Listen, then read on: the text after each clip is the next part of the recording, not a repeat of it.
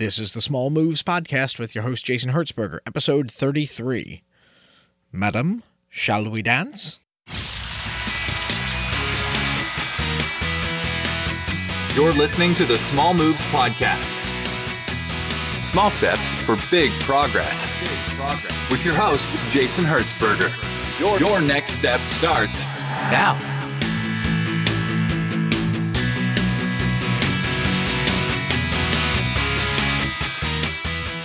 Hey, this is John Lee Dumas of EO Fire, and you're listening to the Small Moves Podcast Small Steps for Big Progress. Let's prepare to ignite. Hey, everybody. Thanks for listening to this episode of the show this week. I'm super excited that you're here. Today, we are breaching the topic of relationships on our regular Friday cycle through all the different areas that we like to hit on here at the Small Moves podcast. And this one's going to be relatively short compared to some of the others, but it's a topic that I think is important and something that I think will dramatically help with regards to your, shall we say, family relations over the years. My wife and I met each other in the local Baltimore swing dance scene. Uh, in a in a manner of speaking, we sort of met through a friend of a friend that told her about me because I was a guy that went to the local dance scene on a regular basis and she wanted to go but didn't know anyone so we sort of got initially connected that way. That's how my wife and I initially met. Well something that was ingrained into that start of our relationship is that my wife and I like to dance with each other. And now that we've you know all now that we're you know all grown up with a house and kids and all that jazz, we don't necessarily get the opportunity to go out dancing as much as we used to. But something that we have started doing that has turned out to be a lot of fun is, God forbid, we dance simply with each other. And something that has come up a lot that actually has turned out to be a really fun experience for me. And it's something that we're proactively doing because it's something that we see in other families. And I'll get into that in a little bit.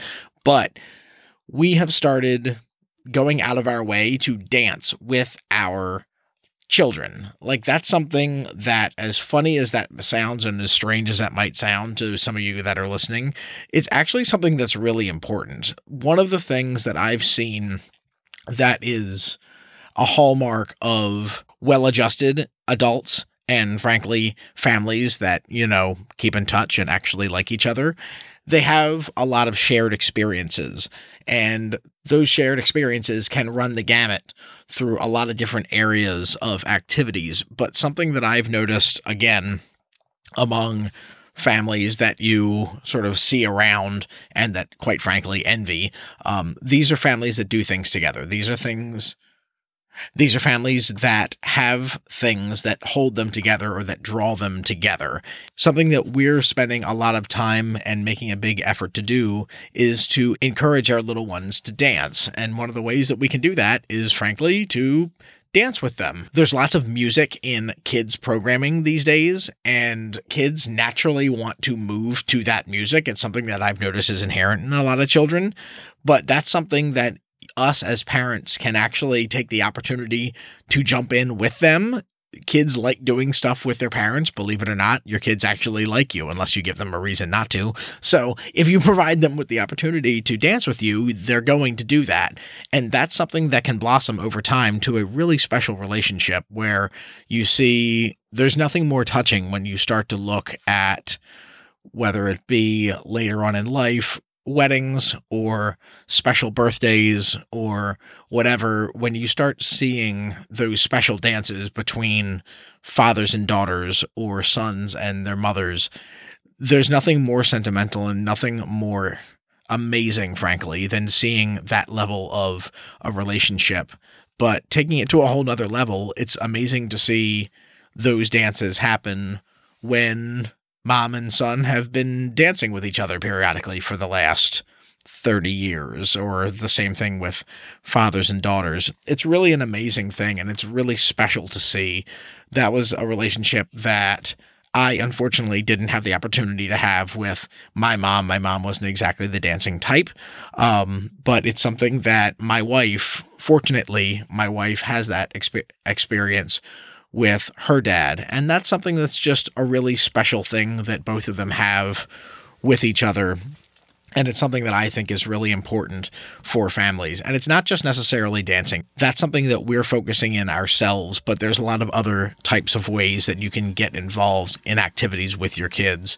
Stephen Cunningham, the doctor that I interviewed on the podcast, he goes out of his way to basically get involved himself in every sort of activity that his kids do, whether that be gymnastics. He got into that and now can do all kinds of crazy stuff, you know, in the on the gymnastics floor that would quite frankly terrify most adults, but he has a lot of fun doing it with his kids.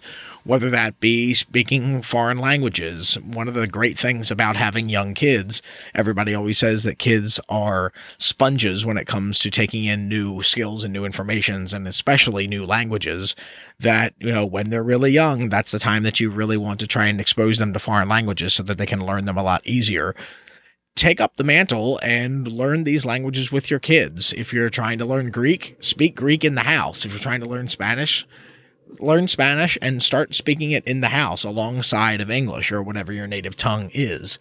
That's something that creates bonds among families more than anything that I've seen is just frankly shared experiences. At the end of the day, we are all higher primates. We function in our own little tribes, and the more things that keep us together with the people in our tribes, the better. Our kids are our prodigy. These are the people that we are charged with bringing up into the world. Let's go out of our way to include them in activities that we love to do and we need to go out of our way to include ourselves in things that they like to do because you got to remember that kids don't have the inhibitions that their parents do.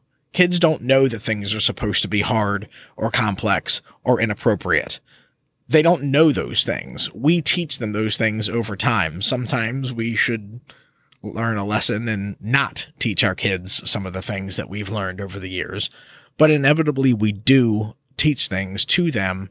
And it's a lot better to teach them that families do activities together the emotional bonds that you develop when dancing, when hiking, when doing gymnastics, when learning a foreign language, which is very, very hard to do when you're looking at a group of people trying to learn. These are things that are tough, and nothing forms stronger emotional bonds than going through hardship together. New experiences can be hard, and those are things that I think is really and those are things that I believe are really important to the development of family bonds and will really shave off a lot of the potential negativity that can develop among a lot of families over time. That's about all I have for you this week on the Small Moves podcast. I wanted to keep this one short, but this point is very important and I wanted to make sure that I got it out. The relationships that we keep in our lives are the things that we feed on and that keep us sane. Our friends, our family, we can sit around and talk all the time. We can show interest in what other people are doing. We can pretend that we like to hear about what's going on in our kids' lives, or they can pretend to like to hear about what is going on in ours.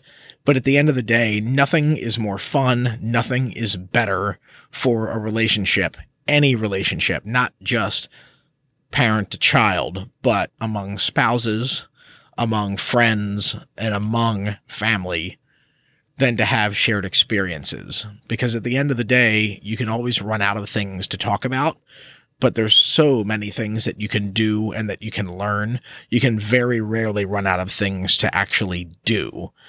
With that being said, I really appreciate you listening to the Small Moves podcast and being a part of my life and being a part of a relationship that I'm developing here in the early stages of launching this show. If you're listening to this show, you're incredibly important to me. I'm really thankful that you're here. Thank you so much for listening to the show. Before you go, make sure to follow me on Twitter at Jason Hertzberger. I'm trying to work on developing that community there and also on the Small Moves community site on Facebook. You can find that at smallmoves.co forward slash community. Thanks again for listening to this episode of the show, and I look forward to talking to you next week. I hope you have a great weekend. You've got this.